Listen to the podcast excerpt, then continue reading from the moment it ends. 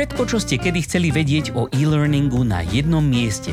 Rady, skúsenosti, rozhovory a novinky zo sveta firemného digitálneho vzdelávania vám s podporou e-learn media prinášajú Helenka a Matúš v podcaste E-Learning žije. Milí naši poslucháči, vraciame sa k vám opäť po nejakej dlhšej odmlke, konečne s veľmi obľúbeným formátom a to je s formátom host na telefóne.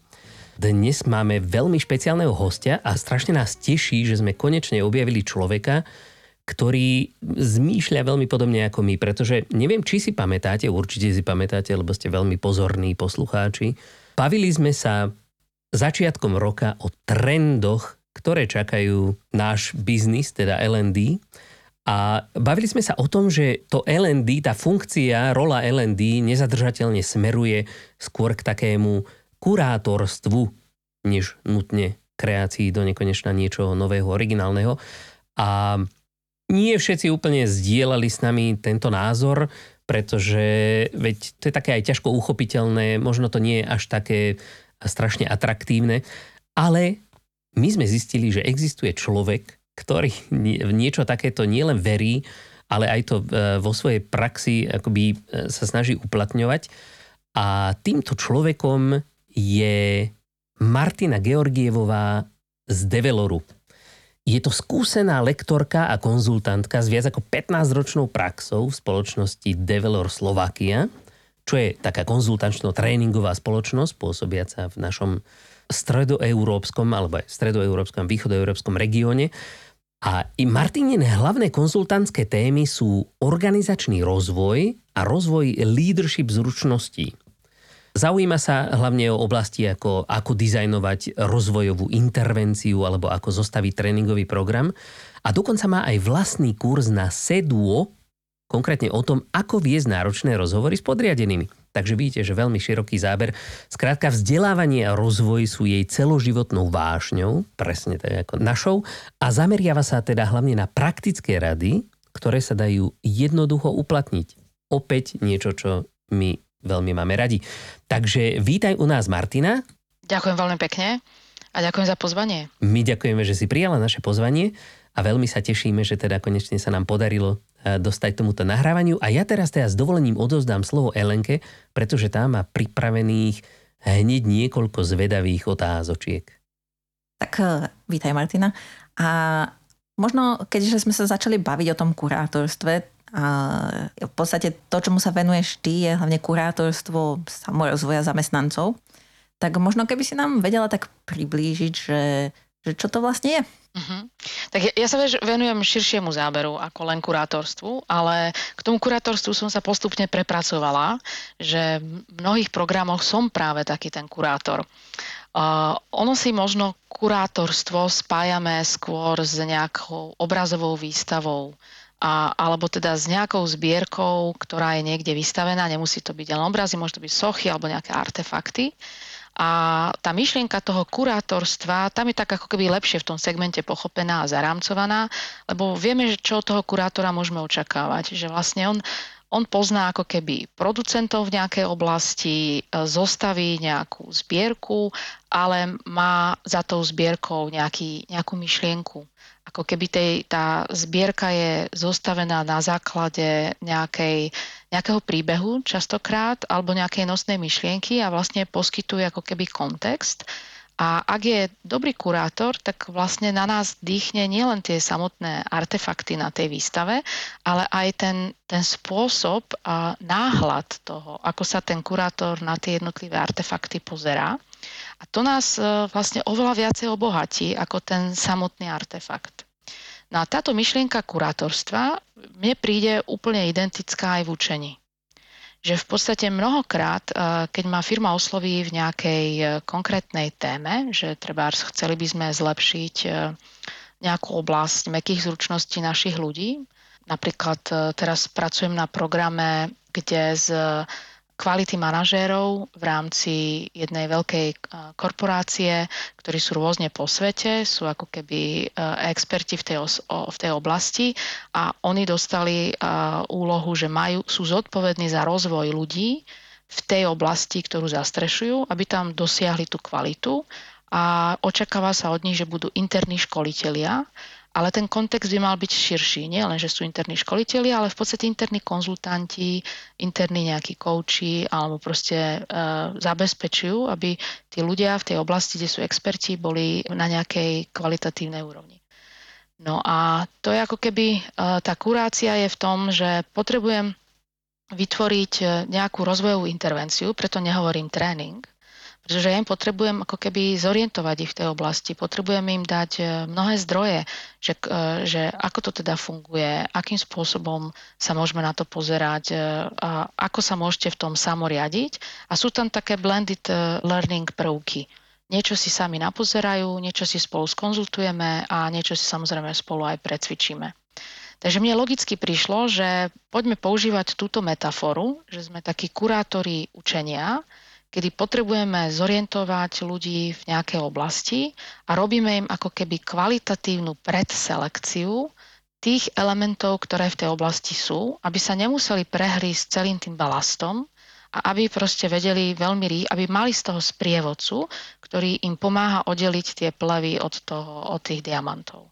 A pretože keby sa museli tým sami prehrísť, tak to trvá roky a je to teda dosť zdlhavé a ako náhle ťa nejakou oblasťou sprevádza ten expert, ktorý ti ako keby pomáha aj pochopiť kontext, aj to, na čo sa dívaš, aj akú to má hodnotu a vie to porovnať s inými vecami, tak e, oveľa rýchlejšie naskočíš na ten vlak a oveľa rýchlejšie si proste zorientovaná v tej téme a produktívna.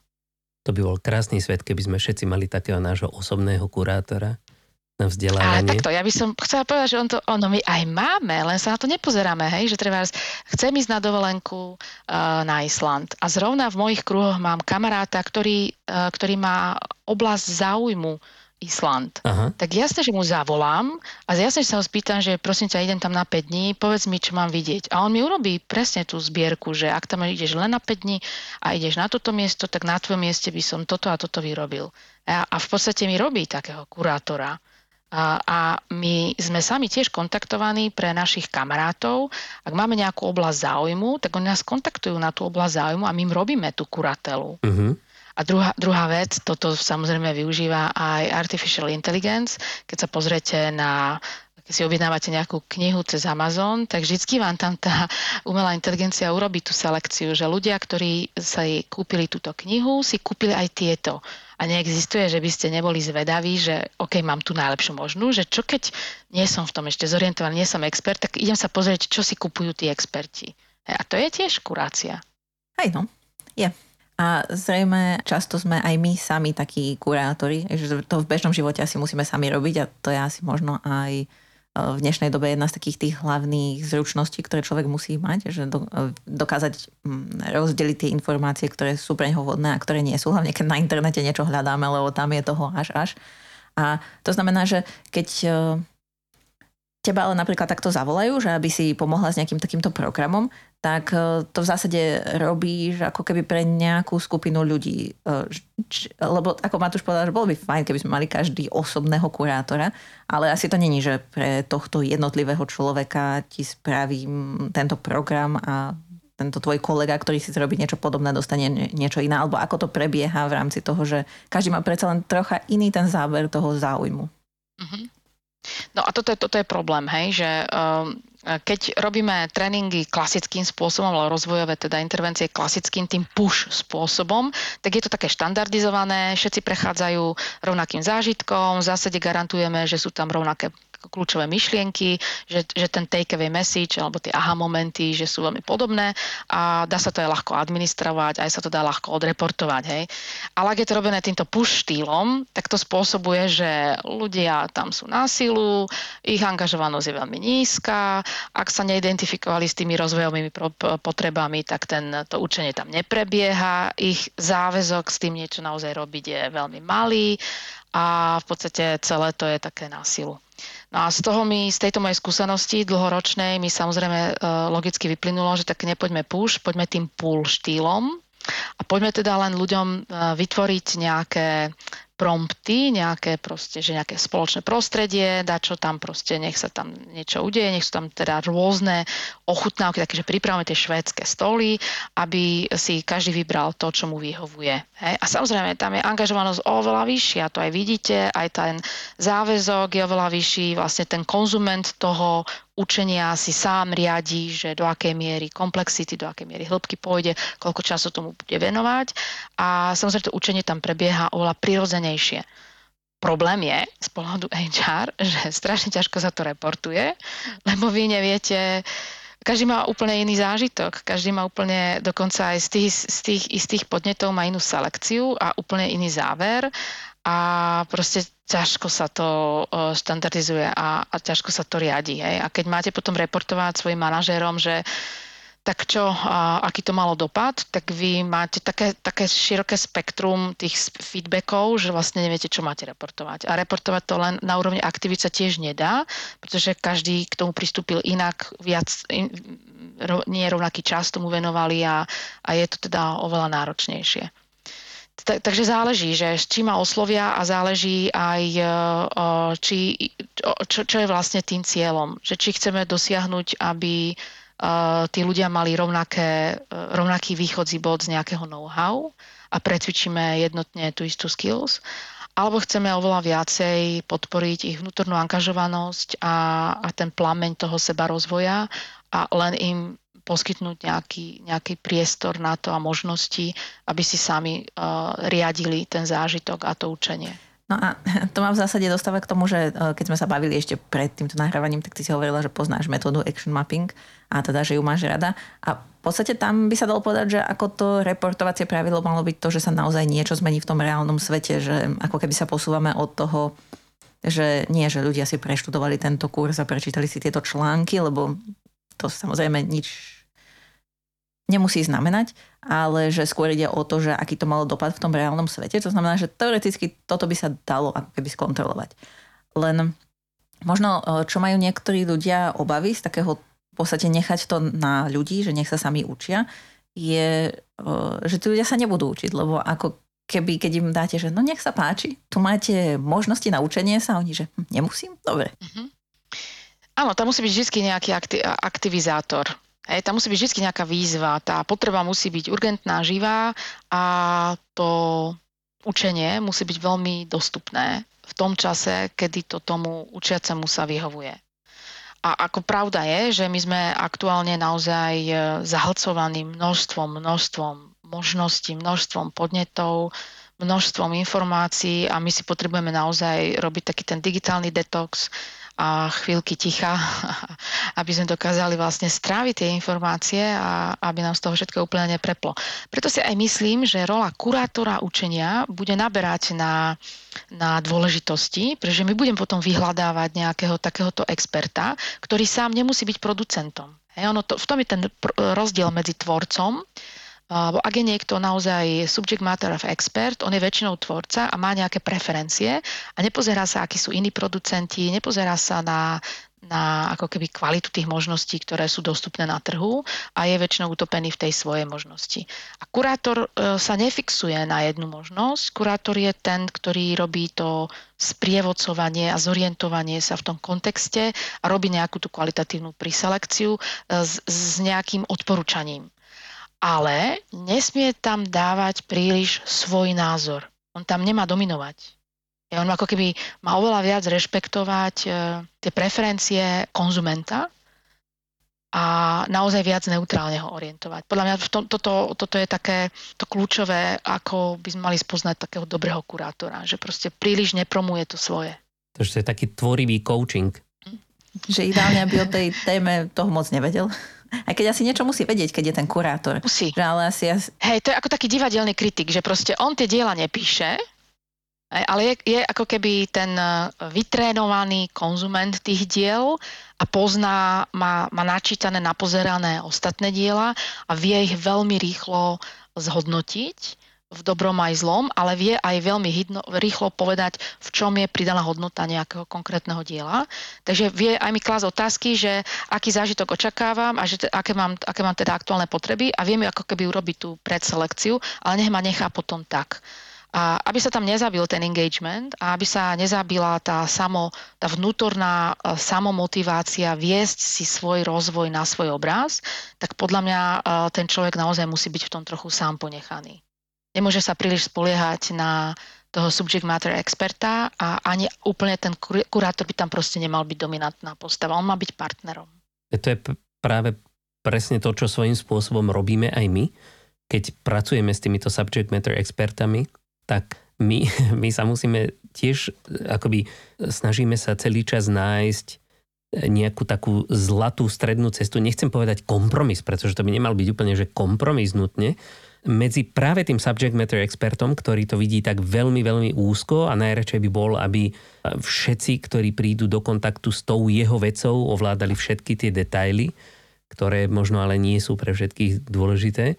A medzi tým, čo je práve tým tým kýženým výsledkom toho kurzu ako takého. Čo chce tá, tá spoločnosť dosiahnuť, kam chce tých ľudí posunúť a, a kam sa vlastne tí ľudia sami chcú posunúť a ako sa tam chcú posunúť.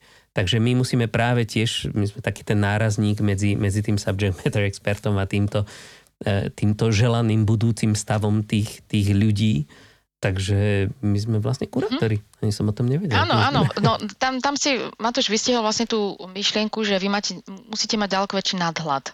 Hej, ten subject matter expert je väčšinou utopený v mikrodetaile a jeho osobná skúsenosť je vlastne len jeho best practice, ale on to vníma ako jedinú možnú správnu skúsenosť. Je na to fixovaný, pretože mu to funguje, pretože má nejaké, nejaké teda veci zažité a vie na to reagovať.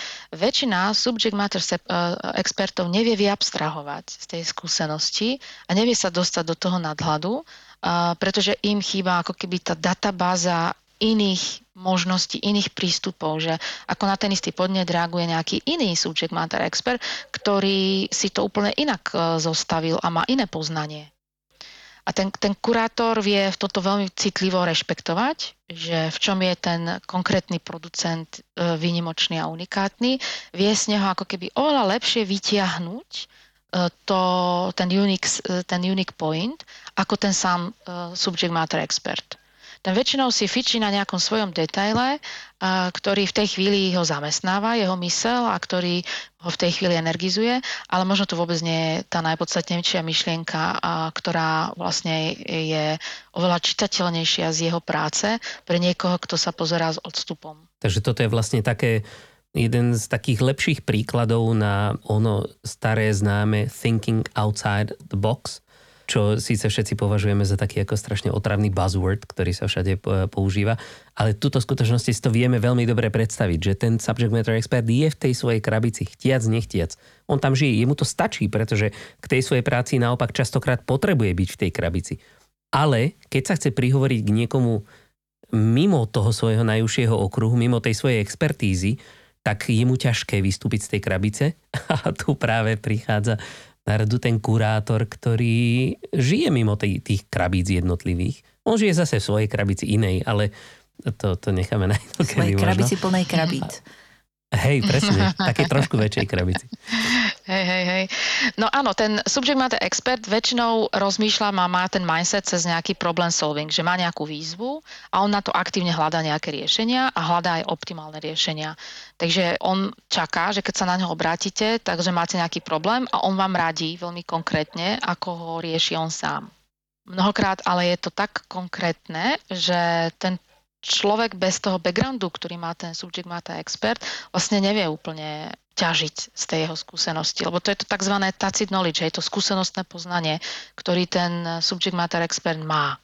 A my keď, my, keď sme kurátori učenia, tak uh, my väčšinou potrebujeme ako keby zorientovať v tej téme veľmi rýchlo toho človeka a my vieme predstaviť mu napríklad takýchto producentov nejakých riešení v tej jeho oblasti, a, ale môžeme ich aj zaramcovať, hej, že tento je špecialista na toto a toto mu ide výborne, tento sa v tejto veci viac orientuje na toto a toto mu je výborne. Môžeme ich aj orientovať, že v tomto vidíme silné, slabé stránky, alebo ak hľadáte takéto riešenie, tak tento je na to najlepší odborník. Ale pozor, teda má to aj tieto a tieto limity, alebo teda je fixovaný na tento a tento uh, nejaký materiál, alebo proste nejaké tie preferencie.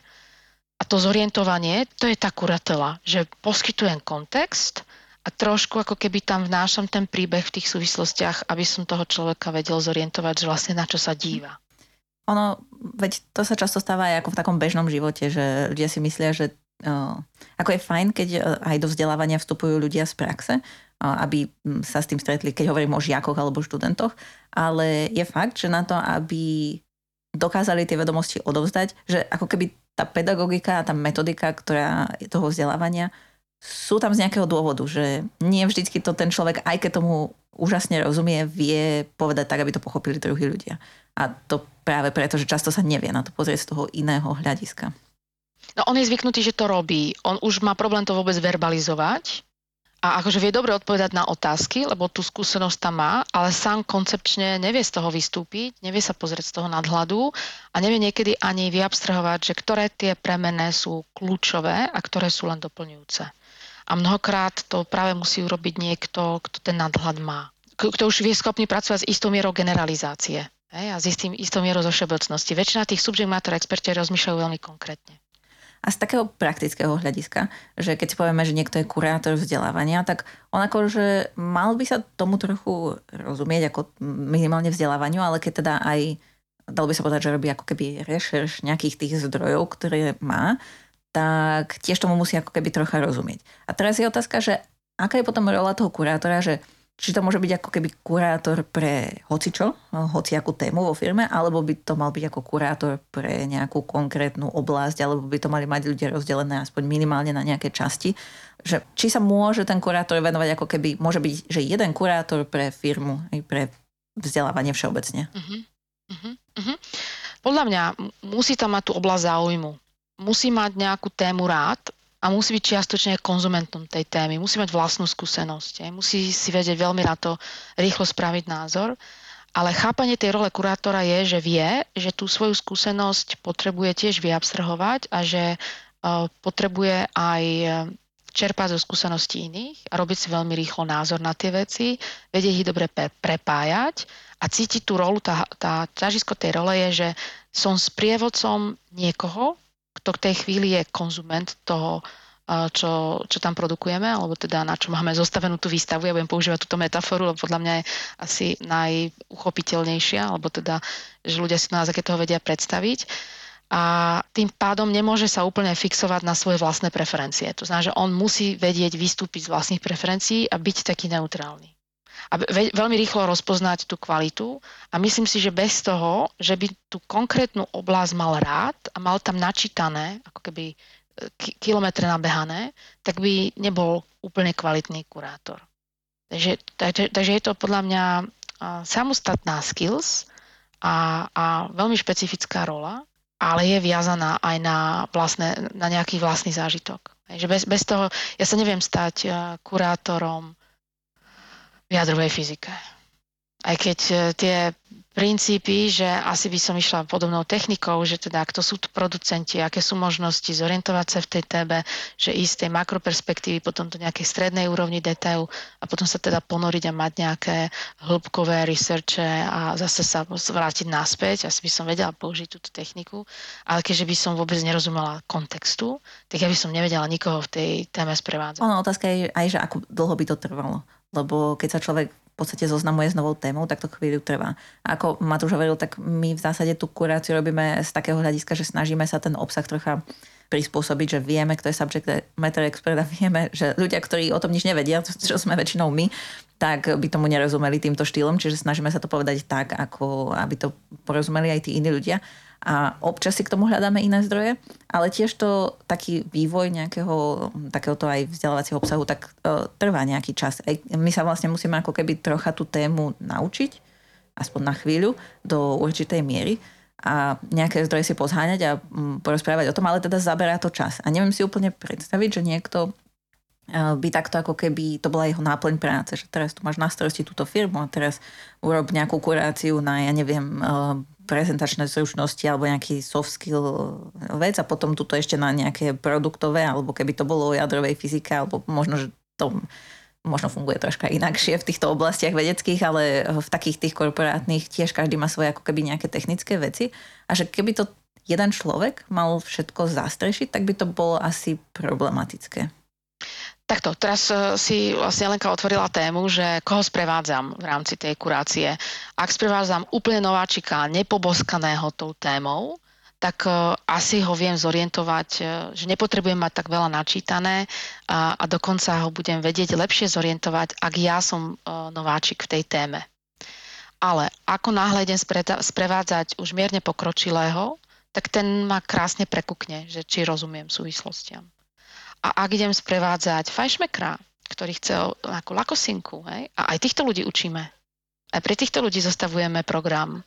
A oni sú naozaj náročné publikum, a, tak tam už bez toho, že by som ja bola na nejakej rovnakej úrovni ich znalostí, uh, ja im už vlastne to, tú rozvojovú intervenciu pripraviť potom neviem. Aj, takže veľmi by som, by som diferenciovala, kto je moja cieľová skupina a do akej rozsahu to, do toho učenia ideme. Ak, ak je to niečo jednoduché a viem to veľmi rýchlo nasimulovať a viem to veľmi rýchlo uplatňovať, nemusím ísť do toho tak robustne. Ale ak chcem udržiavať oheň angažovanosti pre rozvoj už fajnšmekrom, tam si už musím naozaj záležať na zostavení takejto výstavy, aby ich to uputalo, aby sa ich to dotklo. A to môže byť aj veľmi kontroverzné. To nemusí byť, že na základe tohto sa oni niečo naučia. Tam, tam na základe tohto sa pozrú na svoje známe veci z inej perspektívy, že ten kurátor im vlastne poskytuje ako keby náhľad, že z akej perspektívy, v akých súvislostiach sa ideme pozerať na veci, s ktorými každodenne pracujete. A to je kumšt, hej? takže tam, tam si myslím, že tiež e, tá kurácia bude na vzostupe, e, pretože budeme potrebovať aj týchto ľudí nejakým spôsobom viazať k tomu učeniu, udržiavať ich, e, ich rastové myslenie hej? cez nejaké prompty cez nejaké proste také tie drivere, že v tom prostredí tam budú proste nejaké stimuly, ktoré ich e, vytrhnú z ich každodennej reality, dostanú ich do toho nadhľadu, dotknú sa ich a tí ľudia na to premýšľajú a vyživí ich to. Hej? Tak ako keď ideme na tú výstavu umenia do nejakej galérie, tak sa nás dotkne krásno a ešte dlho to v nás rezonuje a čerpáme z tohto. U nás to emočne nasytí. No a vlastne keď vravíš teda, že keď e, by sme robili tú kuráciu pre niekoho, kto je už v tom v zásade expert a že musíš byť na rovnakej úrovni, tak potom e, z takého praktického hľadiska by to malo znamenať, že kvázi nejaký subject matter expert, lebo však ten je expert, tak ten by mal získať ešte aj zručnosť toho kurátora, aby takto mohol slúžiť tým ostatným uh-huh, ľuďom. Uh-huh. Záleží, čo sa od neho očakáva. Lebo ja nemusím byť rovnaký expert v každej tej oblasti. Napríklad, ak sprevádzam nejakých šiestich fajšmekrov, čo sú teda naozaj experti v tej ich, oblasti, to ešte neznamená, že oni budú experti v celej, celej oblasti. Oni väčšinou tiež budú mať nejaké vlastné preferencie a majú nejakú svoju už e, vykopanú brázdu a majú tam nejakú zónu pohodlia. A ja keď ich prepojím s expertmi, ktorí na to isté reagujú ináč alebo majú dôraz, napríklad vy ste pre mňa veľmi zaujímaví, pretože moja primárna rola je, ja som tréner soft skills. E, a vy ste pre mňa zaujímaví, lebo ste vlastne okraj môjho záujmu, keď rozprávam o blended learningu a keď rozprávam práve o zostavovaní rozvojových e, programov s dopadom, tak samozrejme, že ja vás musím incorporate, ja vás proste, ja potrebujem mať tam ten pre-reading alebo proste nejaké tie udržiavače pozornosti cez e-learning. Takže ste pre mňa veľmi zaujímaví, ale nemám tú mieru detailu expertizy, akú v tejto jednej oblasti máte vy. Takže ja môžem byť aj pre tých fajšmekrov, i napriek tomu, že nemám rovnakú mieru detailu skúsenosti v ich konkrétnej oblasti, môžem byť pre nich kurátor na strednej úrovni, pretože im rozširujem obzory a prepájam ich s širším kontextom, v akom sa oni väčšinou pohybujú a môže byť pre nich veľmi osviežujúce. Aj, takže akože nevytvárala by som zase tlak na tých kurátorov učenia, že oni potrebujú byť e, veľkí subject matter experti v každej jednej z tých oblastí. Oni potrebujú byť na strednej úrovni a potom potrebujú byť e, v kontakte s ľuďmi, ktorí sú na hĺbšej úrovni a urobiť si na nich rýchlo názor. Ale zase ísť do tej strednej úrovni zo všeobecnenia. Hej, že uh, pracujem hodne s tým zoom out, zoom in. A, a toto je podľa mňa pre kurátora veľmi dôležité, aby si uvedomil, na akej miere zo všeobecnenia sa nachádza a aby aj vedel sprevádzať toho konzumenta zážitku, že mm, teraz sa poďme ponoriť do tohto detailu povedzme si, čo sme tam navnímali, ale poďme teraz naspäť, hej, urobiť ten aj výťah hore, že poďme to zo všeobecniť, poďme to zgeneralizovať a poďme sa teraz zase ponoriť do niečoho iného. Takže on tam musí držať tú príbehovú linku v tom strede. A keď si teraz spomenula to, že zoom out, zoom in, tak ja som si na tvojom LinkedIn som mala taký príbeh e, čítala, že čo to je, ale tak e, poslucháči, ktorí možno nevedia, že úplne o čo ide, tak som mal použiť tú takú analógiu s obsom, tak možno, že by si mohla priblížiť, že mm-hmm. čo to vlastne je. Hej, hej. Uh, ja som mala teda tréning mekých zručností, konkrétne pre manažérov, ako, ako koučovať a vybrali si techniku Grow Coaching a vlastne v rámci toho, ako to precvičil, lebo oni už, boli, oni už mali tú teóriu, všetci už mali nejaké tie tréningy a, ale paradoxne väčšina z nich sa priznala, že v skutočnosti nekoučuje. že teda viem, ale nerobím. Hej? A to, to, to, to je častý ja, že zorientovaný som v téme, teoreticky ju poznám, keď to niekto ide, iný robí, viem to rozpoznať, viem aj zhodnotiť, toto bol dobrý coaching, toto bol zlý coaching, ale neviem úplne vyabstrahovať tie faktory úspechu alebo tie blokery. No ale keď to mám, mám robiť sám, tak som v podstate začiatočník. Hej? A to sme si našli, mali sme spoločnú tému, že sme zistili, že sme psíčkari a mne tak kliklo, že super, tak poďme si to teda na tejto téme uh, povedať, čo je tá technika zoom out, zoom in. Takže keď som zoom out, že som v úplne makro-makro perspektíve, tak poviem, že pes. Hej? A samozrejme e, väčšina z nás má vyabstrahovaný nejaký pojem psa. Hej? Napriek tomu, že vidím to zviera prvýkrát v živote, je to niečo chlpaté na štyroch nohách, a má to uši, má to labky, má to chvost a viem, že to není mačka. Viem, že to je pes, aj keď som v živote tú rasu nevidela, ale viem identifikovať to psovité niečo, že aha, toto je pes. Hej, inak je to veľmi zaujímavé, že my takto väčšinou nerozmýšľame a my máme nejakú ako keby tú pojmológiu v sebe, že my vieme presne vyrámcovať, že áno, toto je pes. Takže na, na tej abstraktnej úrovni mám nakreslenú nejakú veľmi zjednodušenú ikonku psa. Hej, a každý rozumie, že ako je to pes.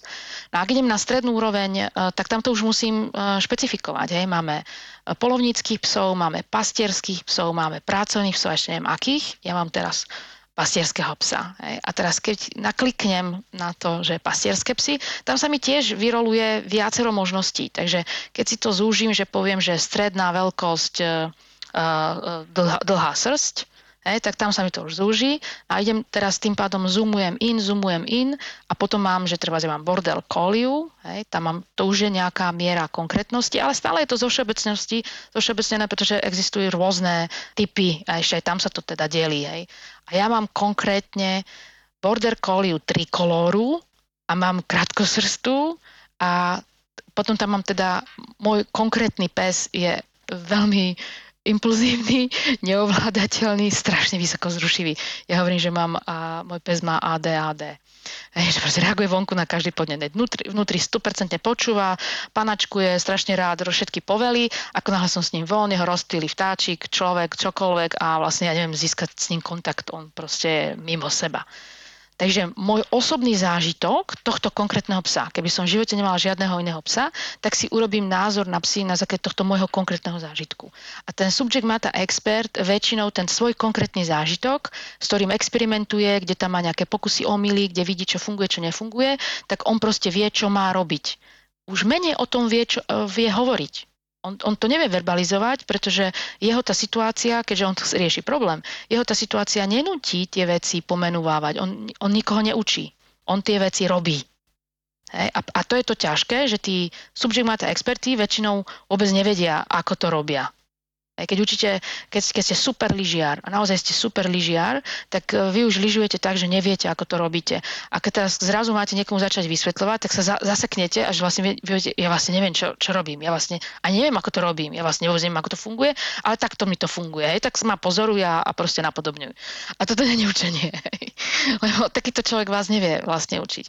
Tam je oveľa lepšie, keď niekto už vyabstrahuje z tej skúsenosti a je minimálne v tej strednej úrovni že OK, takže máme tu, e, tá stredná úroveň v, tejto, v tomto príklade bol pastierský pes. Hej, že tak v čom sú tieto pastierské psy špecifické? A to zase vie ten, ktorý už mal polovníckého psa, tak vie to veľmi rýchlo porovnať, že OK, polovnícky pes e, proste e, chytí stopu, odbehne vám a môže byť naozaj agresívny a môže naozaj nejaké to zvieratko aj napadnúť. Pasierský pes, pes má v DNA zaháňanie. Ja, som, ja mám prvýkrát pasierského psa a on, on je alfa, on je beta. On proste, on je absolútne veľmi submisívny, on by neoblížil ničomu, hej, aj muchu, keď chytí, tak ju pustí, lebo on je zvyknutý zaháňať, hej. On, on by všetko strašne zaháňal a proste jeho, jeho púd je ísť a proste všetko dávať ako keby dokopy a je nervný, že sa mu to rozsypáva. On keď vidí lastovičky na oblohe, tak proste aj tie si všimne, že strašne rád by ich dal dokopy. Hej, a, a keď sa mu to nedarí, tak je úplne rozptýlený, lebo proste cíti, cíti, má pocit, že zlyháva. A ja keď som nepochopila, že aha, tak toto je špecifikum pasierských psov, tak vlastne ja neviem s ním dílovať, že fú, ako, ako to mám vlastne ovládať, hej, že to, to čo je, hej, lebo som akože predtým mala skôr tie polovnícke psy, ktoré mali svoje špecifika a z toho som si vyabstrahovala, že taký asi každý pes. A teraz zistím, že není. Hej, že proste tento mi nechytí stopu, nezabehne, hej, že, že on, on ma vždy chce vidieť na dohľad, hej, že proste 500 metrov a viac, viac sa odo mňa nepohne. A, ale ako náhle vidí bicyklistov, chodcov, všetkých zaháňa. Takže tá technika zoom in a zoom out je uh, veľmi dobre si uvedomovať, z akej perspektívy teraz niekto popisuje ten zážitok, v akom miere di- mikrodetailu sme. A my keď hovoríme o učení, my potrebujeme ďaleko viacej vyabstrahovať z toho. A potrebujeme človeku dávať otázky tak, aby sme ho do, toho, do tej makroperspektívy dostali aby sme ho ako keby sprevádzali tým zážitkom, že nebuď utopený v tom mikrodetaile, lebo tam, tam s tým sa nedá pracovať. Hej. Ja keby som vám proste popísala uh, špecifikácie môjho psa, uh, tak je to, tejto, je to strašne uh, dlhá nejaká veta a my ju potrebujeme nejak zaramcovať. Hej. OK, tak tvoj pes je impulzívny. A s touto témou už viem ďalej ako keby pracovať, ako keby ja som vám veľmi špecificky popisovala všetky príbehy, kde sa tá impulzivita vlastne prejavovala. Teda neviem, či som bola zrozumiteľná, či to dáva zmysel. Hej. A mm, to som... Hej, alebo môžeme ešte použiť obrázok, lebo však ako sa hovorí, obrázok je za tisíc slov. tak psíka utekajúceho za niečím, alebo rozptýleného. Hej. A to znamená, hej. A ja som tam vlastne aj v tom poste použila ten obrázok, hej, že, že tá zoom out, keď som keď poodstúpim a pozerám sa na to z, z vtáčej perspektívy, tak tam mám len ikonku psa, nejakého úplne abstraktného. Na strednej úrovni tam mám uh, nejak gifko bordel kolie, a potom už na konkrétnej úrovni tam musí mať fotku v konkrétnych situáciách. A tá, tá miera toho detailu mi ale nedovoluje pochopiť, na čo sa vlastne dívam, lebo tam sa stratím. Mhm. To znamená, že ten kurátor ako keby by mal vedieť rozlišovať tieto jednotlivé úrovne a že teoreticky stačí, keď je na tej strednej úrovni, aby vedel potom zhodnotiť tie jednotlivé materiály alebo zdroje a prípadne sa porozprávať s tými subject matter expertami a vytiahnuť z nich to, čo potrebuje aby to mohol teda posunúť ďalej tým Presne tak, že on si dá tú sondu do tej, aj do tej úplnej konkrétnosti, aby to na svojej koži pocitil vo vlastnom zážitku, ako by ochutnal, ale nemusí tam byť uh, uh, on až taký subject matter expert. Oveľa lepšie sprevádza tou témou, uh, keď vie mať ten nadhľad. A teraz možno taká trošičku z, z druhej strany otázočka že ty teda spolupracuješ s rôznymi firmami, poznáš rôzne druhy firemných kultúr, rôzne štýly riadenia a rôzne prístupy asi aj k vzdelávaniu a rozvoju. A ako, ako to podľa teba vyzerá? Ako by chápu túto dôležitosť práve tej kurácie aj tie vzdelávacie alebo, alebo v širšom HR možno e, týmy v tých, tých našich firmách? Áno, takto. A ak je to klasická korporácia, ktorá má matku niekde v zahraničí a funguje na slovenskom trhu minimálne 25 rokov, tak väčšinou tá HRiska tam tá kurátorka už je. Väčšinou tá HRiska je tam, hlavne keď je learning development, keď je teda na tejto pracovnej stoličke, tak ona má zmapované na Slovensku, že kto sú producenti v jednotlivých témach. Hej, že ak teda môj interný klient chce tréning prezentačných zručností, tak ona e, vie, že na Slovensku sú, je týchto 5 hviezd na tieto témy a vie aj ich silné slabé stránky, vie aj cenové relácie a vie vlastne zostaviť ten e, program tak, aby splnil tie rozvojové potreby A to to je proste taká tá klasická korporácia a častokrát je to zostavované tým push štýlom, že vyberáme teda subject matter experta, ktorý má aj charizmu, ktorý vie aj motivovať sám sebou, ani tým, že nevie, že to robí, ale proste pre ľudí je zaujímavý tým, aký je. A, a ona vie vlastne zostaviť takáto uh, špecialistka na learning development celkom dobrú rozvojovú intervenciu. Čo ja teraz ale zažívam, uh, lebo ten rozdiel je, že ona identifikovala rozvojovú potrebu, ktorá je nejak homogénna. Že mám tu 12 ľudí, ktorých bolo identifikované, že nemajú dobré prezentačné zručnosti, potrebujú prezentovať a je to na to teda dobré identifikovateľné riešenie, ktoré vieme aj odmerať, že či im to naozaj pomohlo, lebo ľudia, ktorí sú odberatelia ich prezentačných zručností, vidia ten posun. A tam je to celkom ľahké. Problém je, že teraz napríklad uh, dlhodobejšie sa uh, začínam zaoberať, alebo je mi, je mi veľmi zaujímavé uh, prebádavať IT firmy. A rôzne takéto mini agentúry, ktoré sú multifunkčné, kde nájsť heterogénu, teda homogénnu skupinu je strašne ťažké. Kde vôbec vydefinovať spoločnú rozvojovú potrebu je strašne ťažké lebo každý je na inej úrovni, teda každý má iný scope, každý má úplne inú potrebu, každý má iné tempo, každý má iné možnosti. Hej, že koľko času ste ochotní investovať do toho rozvoja. Hej, že koľko, že, že raz za mesiac, hej, jeden, jedna, jeden deň, nie, dve hodiny. a to je potom úplne iná miera toho riešenia. No a tam zistujem, že tam tento push sa nedá a, aplikovať. Hej. Tam musíme ísť vyslovene tým pull štýlom, že teda nech sa oni samoriadia a, a tak koketujem s tým a experimentujem aj v, v takých menších firm, firmách. A on, ja ich volám IT, oni sa hnevajú, nie sú, oni si hovoria, že keď je to proste um, online marketér, tak on sa nevníma, že je IT, že on není programátor, hej, ale akože samozrejme ja to mám v tej makroperspektíve zaramcované, že je teda v tom segmente IT.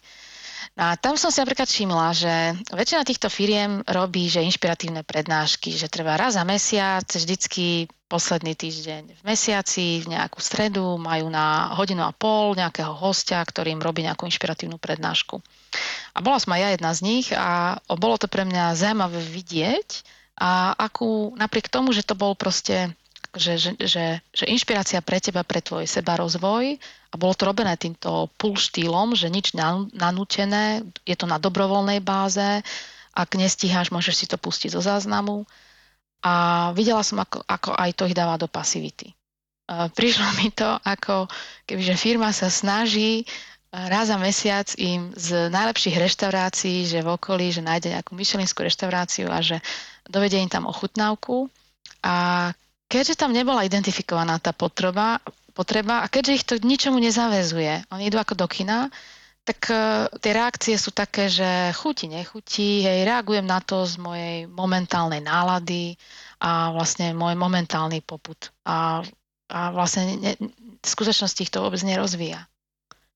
Uvedomila som si to, že, že toto není naozaj sný learning. Lebo ak uh, ich to k ničomu nezavezuje, ich aktívne počúvanie je extrémne povrchné. A oni majú pritom pocit, že na sebe pracujú, lebo však každý mesiac som vystavený tej najlepšej prednáške. A čo by bolo, čo by bolo lepším teda akoby prístupom? Asi kombinácia. Kombinácia by bola lepšia. Lebo po, podľa, podľa tejto identifikácie asi aj my budeme v tvojom ponímaní IT firma. Sme malá, malá firma, hej, hej. samoriadiaca sa a pracujeme s digitálnymi technológiami. Takže... Hej, väčšina tých uh, malých IT firiem je samoriadiacich sa firiem. Tam je to veľmi postavené na tej dobrovoľnosti, angažovanosti a osobnom záväzku. Hej, hej. Ale my teda nemáme inšpiratívne prednášky. My si musíme takto zelenkou zvať hostí do podcastu, aby sme mali takýchto svojich vlastných inšpiratívnych speakerov, ktorých môžeme aj interaktívne vysporiadať. No dobre, a vaši kolegovia počúvajú to potom? Um, ako kedy a ako ktorý? Väčšina, hej. Uh-huh. Dajú vám na to spätnú väzbu? No, hej, akože keď nám uh-huh. majú k čomu ako dať, ktorý? tak nám dajú, ale ako už za posledných pár mesiacov sme nepočuli žiadnu spätnú väzbu. Ako no, keďže, keďže máme každý týždeň hej. novú, novú časť, tak nie vždycky cítia všetci potrebu nám dávať spätnú väzbu. Uh-huh. Z začiatku to bolo aktívnejšie samozrejme. Hej. No, lebo toto je pre mňa aspekt učenia, že ak, ak proste idem na nejakú inšpiratívnu prednášku, ktorú si len vypočujem ako podcast, ne, ako tá, tá, v andragogike je teória suchého zipsu, asi to poznáte, hej, že ja musím mať proste pripravenú nejakú pôdu a mne sa z toho nového nalepí ako suchý zips len to, čo mi sadne. Hej, na moje aktuálne poznanie alebo na to, čo teraz riešim tak tam mi proste veľa vecí sadne, lebo ak už o tej veci premýšľam a chcem sa v nej zorientovať a ten podcast to presne rieši, tak ja viem vyabstrahovať a pre seba si zobrať z toho podcastu strašne veľa. Ale ako to len počúvam ako rozptýlenie, že je to len taká incentíva, že maj pocit, že pre teba niečo robíme, maj pocit, že proste uh, si vystavený tomu rozvoju, tak uh, mne sa na ten suchý zips nič, nič neprilepí. Ja to vypočujem a je to, ja to volám, že to je FED. Hej, že fetnem si, že na chvíľku ma vytrhnete z mojej reality tým podcastom, na chvíľku sa ponorím do príbehu niekoho iného, trošku ma to osvieži, lebo mám pocit, že som z jeho skúsenosti nejak načerpala, ale ak to neaplikujem, ak z toho nič neimplementujem, tak e, to vyprchá. Proste to tam nedrží. Ten, na ten suchý, suchý zip sa nič nenalepí. No a, a, a druhý aspekt ešte je tá spätná väzba. Že ak e, ja nemám s kým si možnosť prediskutovať to, čo som počula, ako to na mňa pôsobilo, čo s tým viem spraviť. Ak mi nikto nedáva tieto otázky, uh, tak mi to vyprchá. To není styky, to nedrží. Ako ja to poznám na sebe, že keď si uh, nejaké veci sa sama učím, lebo tak ako väčšinou človek potrebuje sa k niečomu dostať a že sú témy, ktoré ma zaujímajú. A keď človek už pozerá, ja neviem, 20. prednášku na podobnú tému, tak akože to nové, čo tam je, je toho málo, aj keď akože stále človek si povie, že tak pozriem si to, lebo však je to moja téma.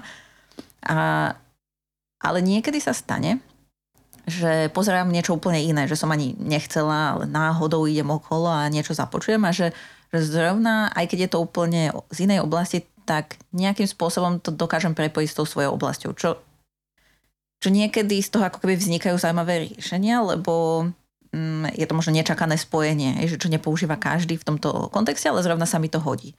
Ale ako uznávam, že je to možno v naozaj minime prípadov, že to je možno jedno promile tých prípadov, čo počúvam veci, ktoré nepotrebujem. A teraz je otázka, že či tie inšpiratívne prednášky uh, stoja za to, aby sme investovali kopu času, ktorý v zásade je nevyužitý, uh, za ten potenciál, že možno raz v nejakých malých prípadoch Hej. bude jedna z tých vecí využiteľná že tá stopa tam ostane. Áno, akože podľa mňa je to doplnkové, nemôže to byť nosné.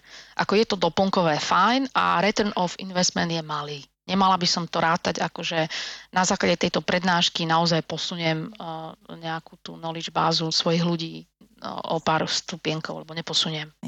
A teraz, to teraz sme sa rozprávali uh, o tej role, role role, ja neviem, jak sa to sklonia. Doteraz sme sa rozprávali o role kurátora, hlavne, že čo teda ten kurátor by mal robiť, ale tá druhá časť toho je ako keby ten samorozvoj zamestnancov. Lebo aj ty si vlastne spomínala, že, že síce aj v tých zabehnutých firmách to už robia ľudia tak, že, že robia tých kurátorov, tie HRistky alebo vzdelávači a tak, ale že to väčšinou dávajú tým push spôsobom.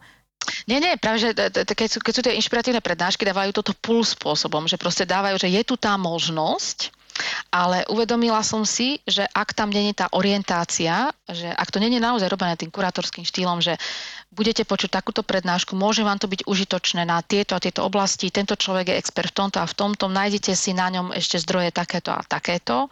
A potom po tej prednáške, aby to dlhšie rezonovalo, a ja si myslím, že tam proste musí byť nejaká implementácia, že, alebo takéto zamyslenie, že kde to môžete použiť, v akých situáciách vám to môže byť užitočné.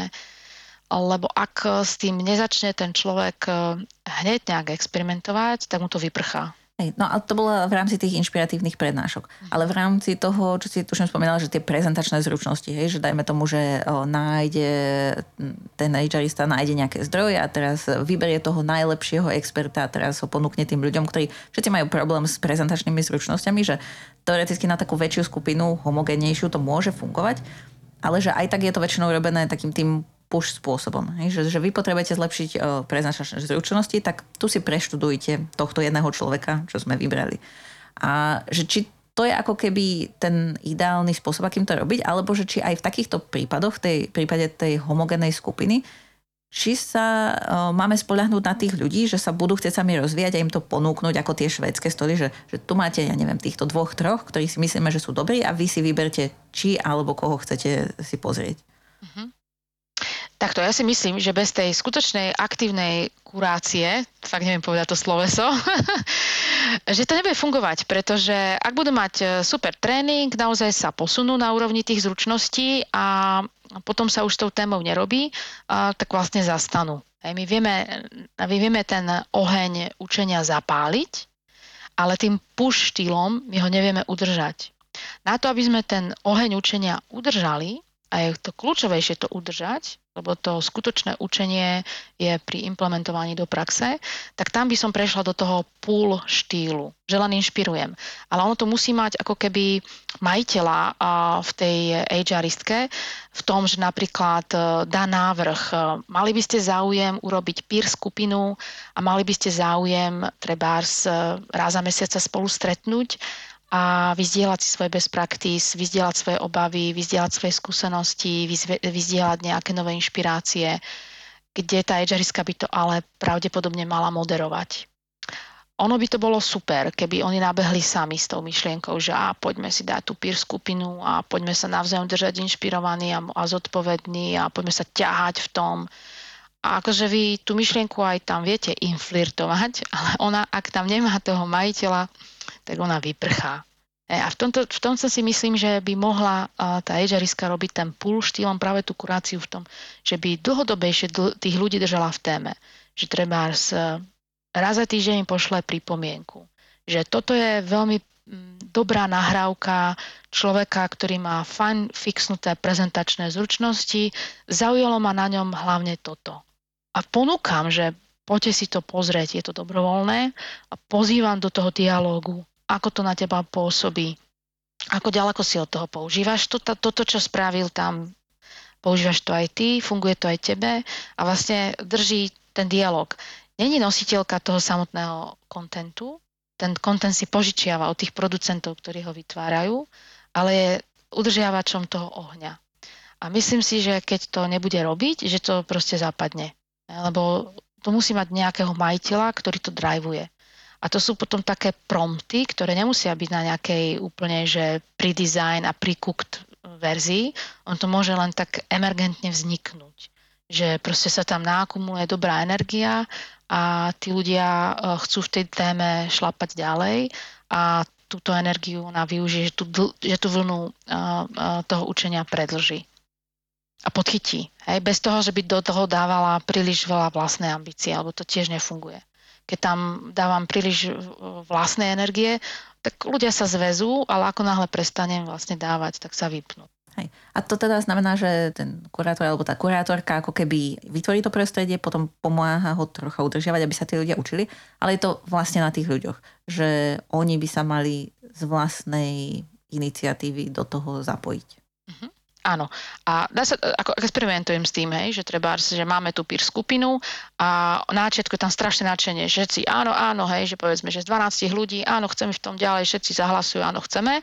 No a potom príde uh, o dva týždne uh, kontakt s realitou, že super myšlienka, páči sa mi, mám ambíciu, mám tam, tam uh, ten engagement, ale aktuálne mám väčšie business priority a neviem sa klonovať a mám legitímne prekážky, prečo sa toho nemôžem zúčastniť.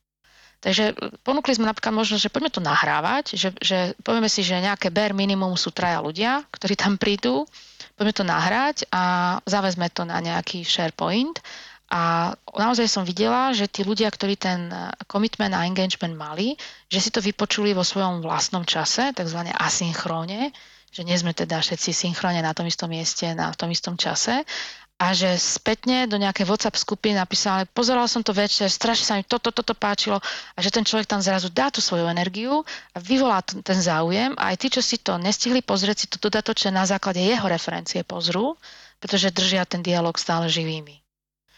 Takže možno je aj o tom naučiť sa proste zvládať tieto kompromisy, lebo viem si predstaviť, že keď taká HRiska vymyslí takýto program, namotivuje tých ľudí, alebo teda oni pôsobia, že sú sami namotivovaní a potom je tam z 12 ľudí prídu traja, tak to môže cítiť, že to je fail. Hej? A proste povie, že aha, ja sa tu snažím a všetci na mňa kašľú. Že proste hľadať nejaké iné cestičky, iné možnosti, ako uh, pracovať s tým engagementom ľudí, uh, ktorí si oni musia sami ako keby udržiavať.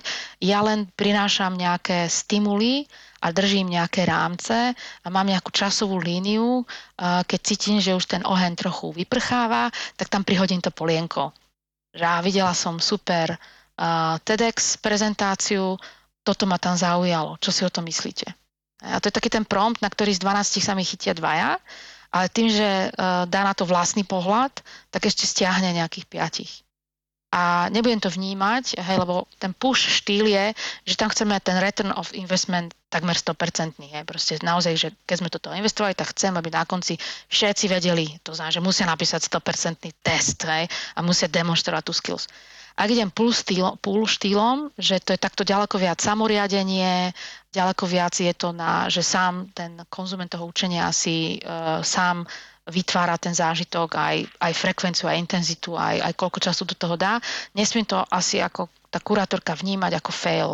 Že proste ak tam stále ten ohienok je ako tak živý, stále je to úspech.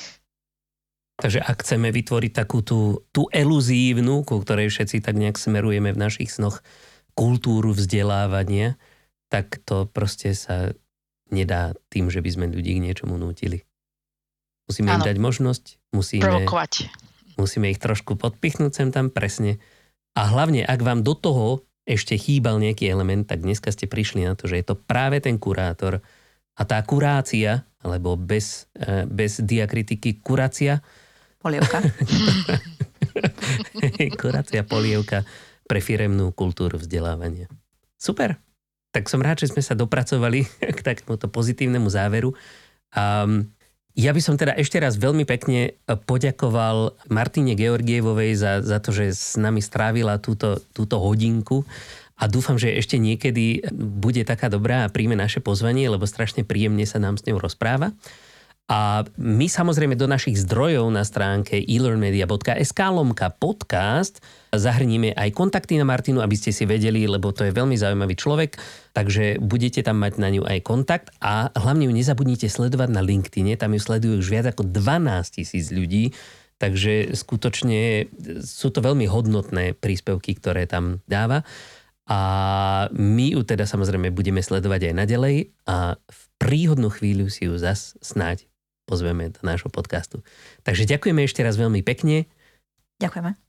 Ďakujem aj ja, ďakujem aj ja a ďakujem za možnosť propagovať túto myšlienku, lebo ja verím, že toto bude trend, ktorý bude proste na vzraste a že bude normálne legitimná pozícia kurátor učenia, lebo pri tom pretlaku možností, ktoré máme, my budeme potrebovať tých sprievodcov. Presne tak. Ak, ak bude potreba e, výjsť s vlajkami do ulic, tak vieš, na koho sa máš obrátiť, sme tu pre teba a pôjdeme demonstrovať za kuráciu. OK. Uh, a ja sa veľmi teším, lebo vy ste prví, ktorí ste moju myšlienku vôbec uh, pochopili a zachytili a vytvorili mi tento priestor. Takže je to pre mňa veľká validizácia, že to, čo hovorím, asi aj má nejakú hlavu a petu. Lebo niekedy, keď prídem s nejakým trendom, uh, tak som v tej pasci tých inovátorov, že sa na mňa ostatní pozerajú ako na Marťana, že mi nerozumejú. To je tak vždycky, keď sa s niečím začína ale nebude, to bude určite dobré a vravím, sme tu, sme tu preto, aby sme sa navzájom podporili celkovo ako komunita vzdelávačov, lebo však toto urobí za nás, keď nie my sami, že? Dobre, takže milí poslucháči, už som chcel povedať diváci, pretože my sa tu dneska výnimočne spolu vidíme. Už teraz sa tešíme na vás opäť o týždeň pri našom podcaste e-learning žije a do tej doby sa majte krásne. Pa, pa. Majte sa. Ahojte.